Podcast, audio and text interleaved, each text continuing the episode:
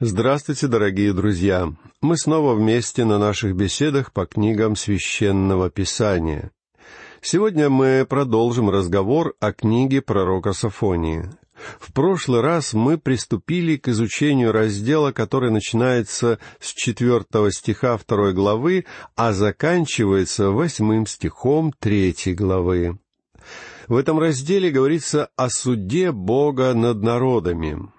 Из него мы узнаем, что Бог будет судить все народы земли. Ведь Бог Библии не только Бог Израиля и народа израильского. Бог Библии — это Бог Вселенной. И Бог собирается судить все народы, а не только свой собственный народ. Начиная с четвертого стиха второй главы книги пророка Сафонии, Бог начинает возвещать о своем суде над народами. Бог будет судить народы мира, потому что они не обращали на Него внимания. В послании к римлянам, глава 1, стихи с 21 по 23, сказано, что эти народы, познав Бога, не прославили Его как Бога и не возблагодарили, но осуетились в умствованиях своих, и омрачилось несмысленно их сердце, называя себя мудрыми, обезумели и славу нетленного Бога изменили в образ, подобный тленному человеку и птицам, и четвероногим, и присмыкающимся. Вот почему Бог будет судить их. В частности, наказание Бога коснется великого города Ниневии, которая обратится в развалины вместо сухое, как пустыня и покоиться будут среди нее стада и всякого рода животные. А теперь послушайте, как ярко характеризует участь этих грешников Сафония в пятнадцатом стихе второй главы. «Вот чем будет город торжествующий, живущий беспечно, говорящий в сердце своем «Я» и «Нет иного, кроме меня» как он стал развалиною, логовищем для зверей. Всякий, проходя мимо него, посвищет и махнет рукою. Всякий, проходя мимо него, посвищет. Люди будут посвистывать, проходя мимо развалин Ниневи, в том смысле, что это будет изумленная, непроизвольная реакция прохожих, и они будут говорить друг другу, Посмотрите, как удивительно. Мы-то думали, что Ассирия — великая страна, а Ниневия — великий город. А что с ними стало теперь? Вы только посмотрите на эти развалины. Эти люди будут потрясены, увидев, что происходит, когда Бог судит народы. И каждый, проходящий мимо, махнет рукою. Бог судил народы в прошлом, и Бог судит народы сегодня. А Господь Иисус Христос сказал, что Он будет судить народы в будущем. Но в те далекие дни, как мы видели из книги пророка Аввакума, Бог вмешивался в ход земных дел столь незаметно, что пророк даже не подозревал об этом. Тем не менее, наш великий Господь руководит всем ходом земной истории. И сегодня, друзья мои, Бог тоже оказывает влияние на судьбы народов этого мира. Но когда-нибудь наступит время, и Бог будет их судить. На этом мы заканчиваем изучать вторую главу книги пророка Сафонии и переходим к третьей. Ее первые восемь стихов продолжают раздел, который рассказывает о суде над землей и над всеми народами, Наверное, вы уже устали слушать, как Сафония говорит о суровом, непримиримом, устрашающем Божьем суде над его народом. Ведь здесь у Сафонии вы встретите, пожалуй, самые сильные выражения во всем Писании, за исключением разве что слов нашего Господа в двадцать третьей главе Евангелия от Матфея. Но если вы прочтете эти слова и сравните их с третьей главой Сафонии, то вы увидите, что Господь Иисус, говоря о суде, превзошел даже Сафонию. Христос использует выражения, от которых лично у меня кровь стынет в жилах. Итак, давайте приступим к изучению третьей главы. Мы видели из второй главы книги Сафонии, что суд Божий касается всей земли. Он глобален и охватывает все народы, живущие на нашей планете. А в стихах с первого по пятый из третьей главы Бог снова возвращается к теме суда над своим народом, и в этом он очень конкретен. Бог объясняет, что ответственность человека, а следовательно и суровость суда, зависит от того количества света, которое этому человеку было дано. Иначе говоря, привилегии всегда сопряжены с ответственностью. Ваша ответственность прямо пропорциональна дарованным вам привилегиям. Я всегда любил повторять одну простую истину. Лучше быть дикарем из самой дальней части Африки, чем сидеть в церкви, слушать благую весть и ничего не делать. Я не стану ничего утверждать о суде, который ждет африканских дикарей, потому что сейчас мы говорим не о них, но я знаю, что сделает Бог с человеком, который получил привилегии услышать Слово Божье, а потом отвернулся от него. Вот послушайте, какими ужасными словами Бог характеризует грядущий суд над Иерусалимом. И этот суд так страшен именно из-за привилегий, дарованных жителям Святой Земли. Читаю первый стих третьей главы. «Горе городу нечистому и оскверненному, притеснителю». Иерусалим был городом, в котором находился храм. Там несли свое служение священники, а книжники истолковывали там Божье Слово. И когда с востока пришли мудрые волхвы, искавшие царя Иудейского, книжники без проблем сообщили им, где должен был родиться Мессия. Книжники знали Слово Божие, но они даже не заинтересовались и не захотели проверить, есть ли у восточных волхвов какая-нибудь другая ценная и достоверная информация о Мессии. Книжники были знакомы с буквой закона, но это было все, что они знали. Они не знали автора книги Божьей. Они были далеки от него. Вот почему Бог так сурово осудил Иерусалим. Этому городу было дано очень много света, и его ответственность вследствие этого была крайне велика. «Горе городу нечистому и оскверненному», — говорит Бог. Скверна, о которой идет речь, знакома и нам сегодня. Это не физическая скверна, это не внешняя нечистота. Она находится внутри человека.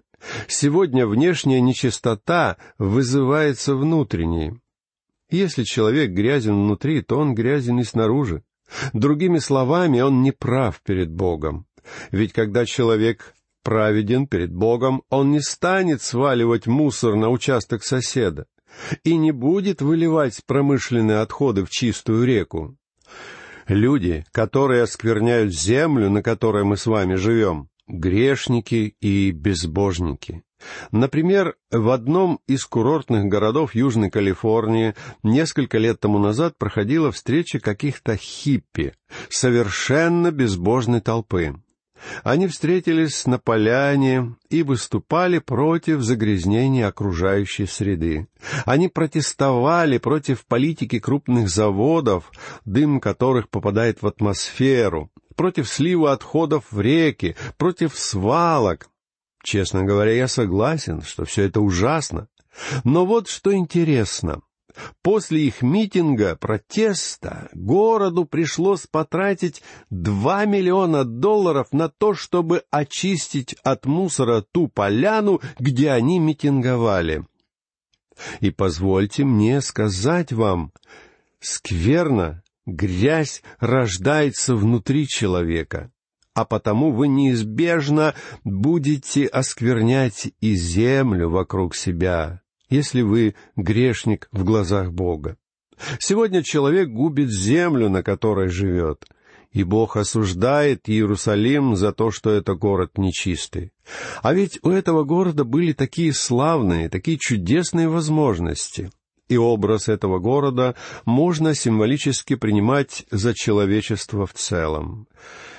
Я напомню вам, что говорит апостол Павел в послании к римлянам, глава 3, стих 16 разрушение и пагуба на путях их.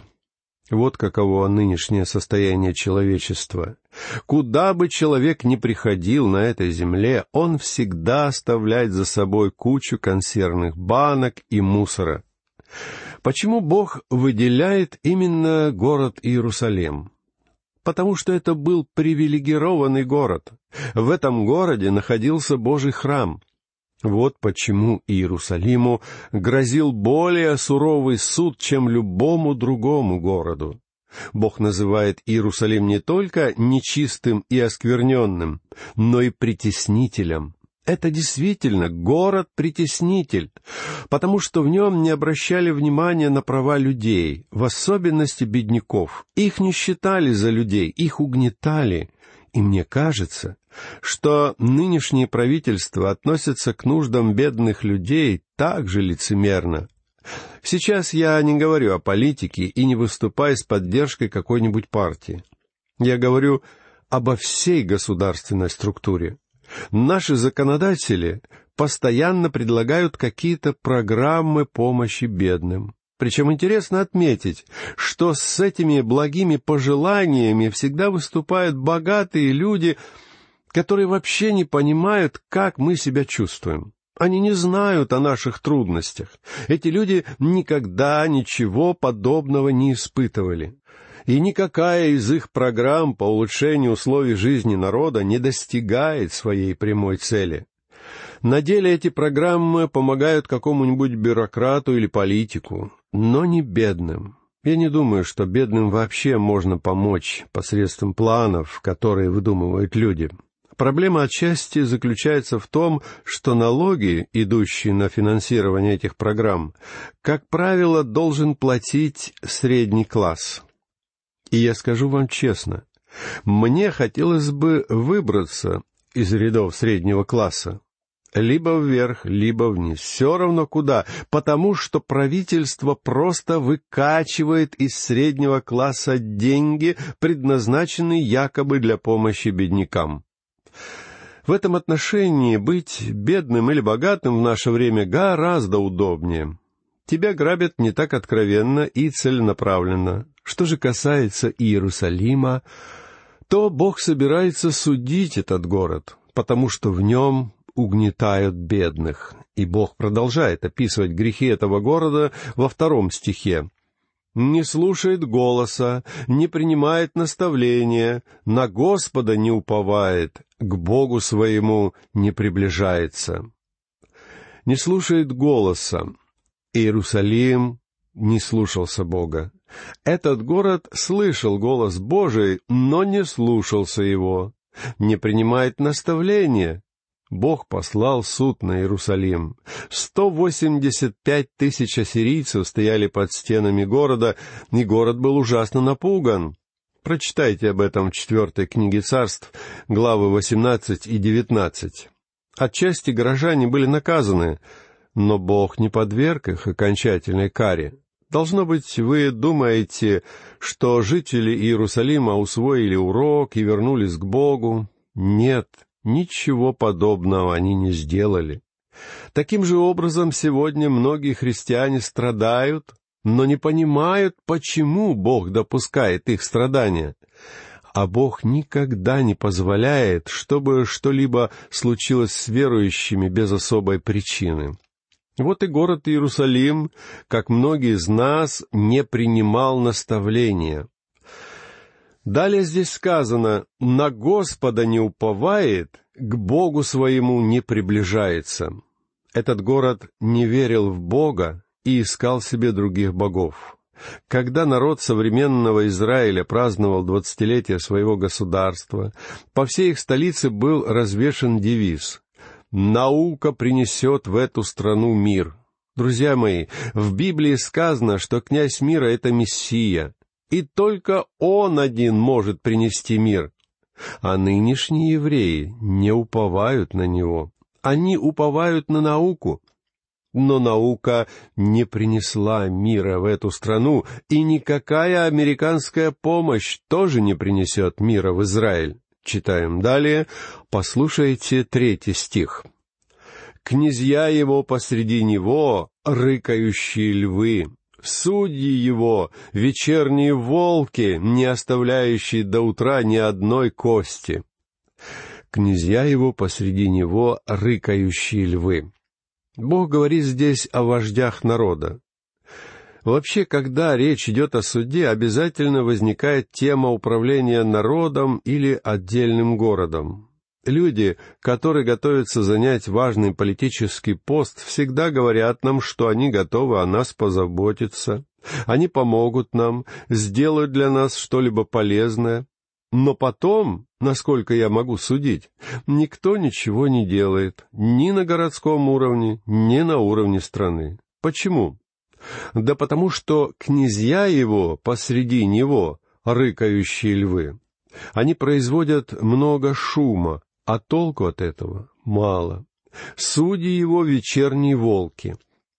Сегодня мы вкладываем другое значение в слово «волк», и я не уверен, что Господь имел в виду именно это значение. Судьи его — вечерние волки, иначе говоря, эти люди готовы работать день и ночь, но не для народа, а для себя, не оставляющие до утра ни одной кости. Эти люди стремятся получить столько, сколько могут. Доктор Фейнберг так комментирует эти строки. «Судьи народа полны неутолимой жадности. Они, как хищники, пожирают все в своей алчности. В нашей стране многие люди, которые занимали ответственные посты и обещали нам помочь, ничем не помогли нам, но сделали себе состояние. Когда эти люди выходят на пенсию, они обычно достаточно богаты, Бог осуждает это. И то, что здесь говорится об Иерусалиме, вполне можно отнести к нам. Если бы сегодня Бог обратился к нам с небес, Он сказал бы нам то же самое. Послушайте четвертый стих. «Пророки Его люди легкомысленные, вероломные, священники Его оскверняют святыню, попирают закон». Пророки Его люди легкомысленные. Пророки — люди, которые должны нести народу свет. Но на самом деле они не несли Слово Божье. Они подавали народу немногие стихов Писания в виде слащавой пилюли. Такими блюдами кормят нас и сегодня. Проповедники не говорят о суде и о том, что грешники должны прийти ко Христу. Пророки его — люди вероломные, то есть они ведут себя так, как будто они рекетиры, духовные вымогатели. Опять же, я посоветую вам прочитать двадцать третью главу Матфея, чтобы увидеть, изменился ли Бог. Вы увидите, что Господь Иисус осуждал обманщиков от религии. Священники его оскверняют святыню. Как именно эти люди оскверняли святилище? Они оскверняли его своей лживостью. Из-за них окружающие утрачивали уважение к тому, что священно. Самой своей жизнью священники навлекали позор на храм, побуждали людей не уважать святилище. То же самое происходило во времена Самуила, когда священником был старец Илий. И сейчас многие люди тоже не испытывают уважения к религии. Сегодня люди жалуются, что церковь утратила свое влияние. Друзья мои, я тоже сожалею об этом, но, честно говоря, я не думаю, что церковь должна любым способом добиваться уважения со стороны неверующих людей. Наша задача — являть пример праведности и хранить чистоту церкви как святой организации, живущей для Бога.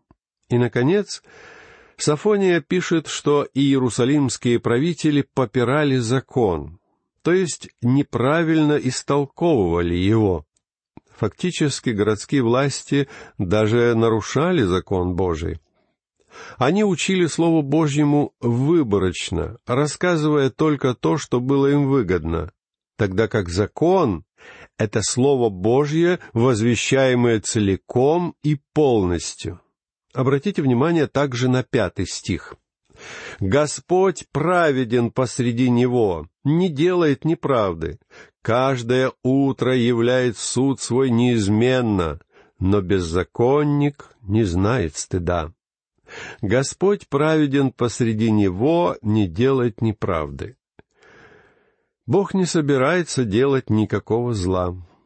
Когда люди делают зло, а Бог никак их не наказывает, люди начинают думать, будто Бог одобряет подобное поведение. Но Бог говорит, что собирается судить грешников, и Он не потерпит скверны. Каждое утро являет суд свой неизменно, но беззаконник не знает стыда. Беззаконник просто продолжает грешить, совершенно не стыдясь общественного мнения. Вот какие пагубные обычаи возобладали в иудейской столице, и Бог после многих предупреждений исполнил свое обещание наказать иудейское государство. Этой участи не избежали и другие греховные города. Мне доводилось бывать во многих местах, где находятся руины великих цивилизаций прошлых лет. Недавно я был на развалинах города Остии, где отдыхали римляне. Она находится всего в двадцати пяти километрах от Рима, но не очень хорошо известна. Хотя я полагаю, что она станет известна позже, потому что Рим готовит эти руины к посещению туристов, и в будущем туда станут возить экскурсии. Остия была знаменита, когда Рим был Великой империей. Это был своеобразный Лас-Вегас Римской империи, центр развлечений, а сегодня, когда вы стоите посреди руин города и видите камни древнеримской дороги, стертые колесами колесниц, трудно представить себе, что когда-то эти улицы были полны народа, и весь город был оживленным и шумным местом. Очень трудно поверить, что Лос-Анджелес может превратиться в пустыню. Но это вполне возможно. Трудно поверить, что Нью-Йорк может опустеть. Но он может опустеть в наказание за многие грехи, которые творятся в этом городе. И я думаю, что людям было бы очень полезно иногда оглядываться назад, чтобы внимательно изучить уроки прошлого. Итак, дорогие друзья, на этом мы заканчиваем беседу по книге пророка Сафонии. Я прощаюсь с вами. Всего вам доброго. До новых встреч.